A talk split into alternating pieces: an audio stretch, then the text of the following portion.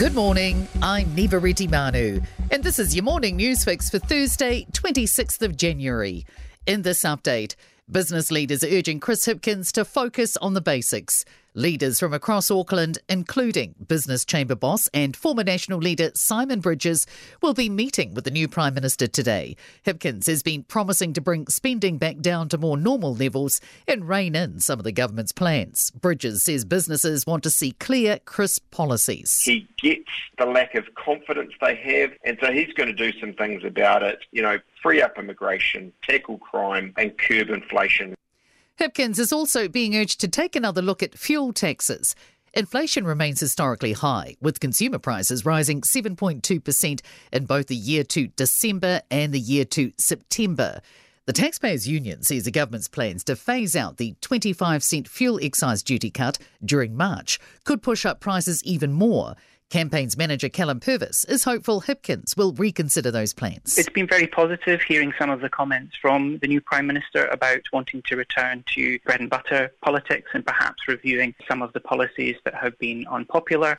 There could be some good news on the way at the supermarket checkout. The price of seasonal fruit and vegetables is expected to drop in the coming weeks. Fruit and vegetable prices rose 23% in the year to December, a key driver in the current high inflation rate. But Vegetables NZ chair John Murphy told Roman Travers a pickup in supply is expected. But I think what people are saying that honestly, after the last year, we have to expect better conditions around the corner. So we see better market stability, better supply, Germany has caved into pressure to send more military might to Ukraine.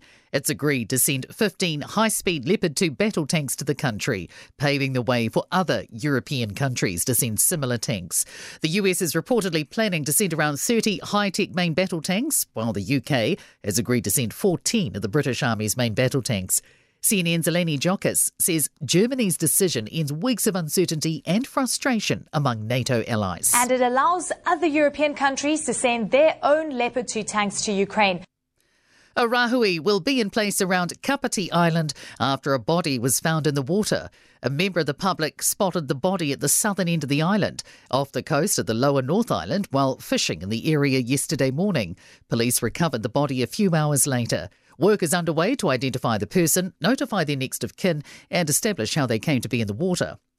In sport, Novak Djokovic has demolished fifth seed Andre Rublev in straight sets to move into the Australian Tennis Open semi finals. Early signs the tide might be turning for Kiwi alpine skier Alice Robinson.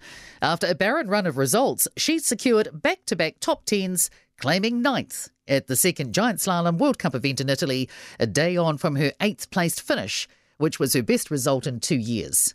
The Cairns Taipans have rocked the Australian Basketball League's inaugural Pride round, pulling out of plans to wear themed uniforms for the occasion. I'm Niva Manu, and that's your latest news fix. We'll be back with the next update at midday from the Newstalk ZB Newsroom.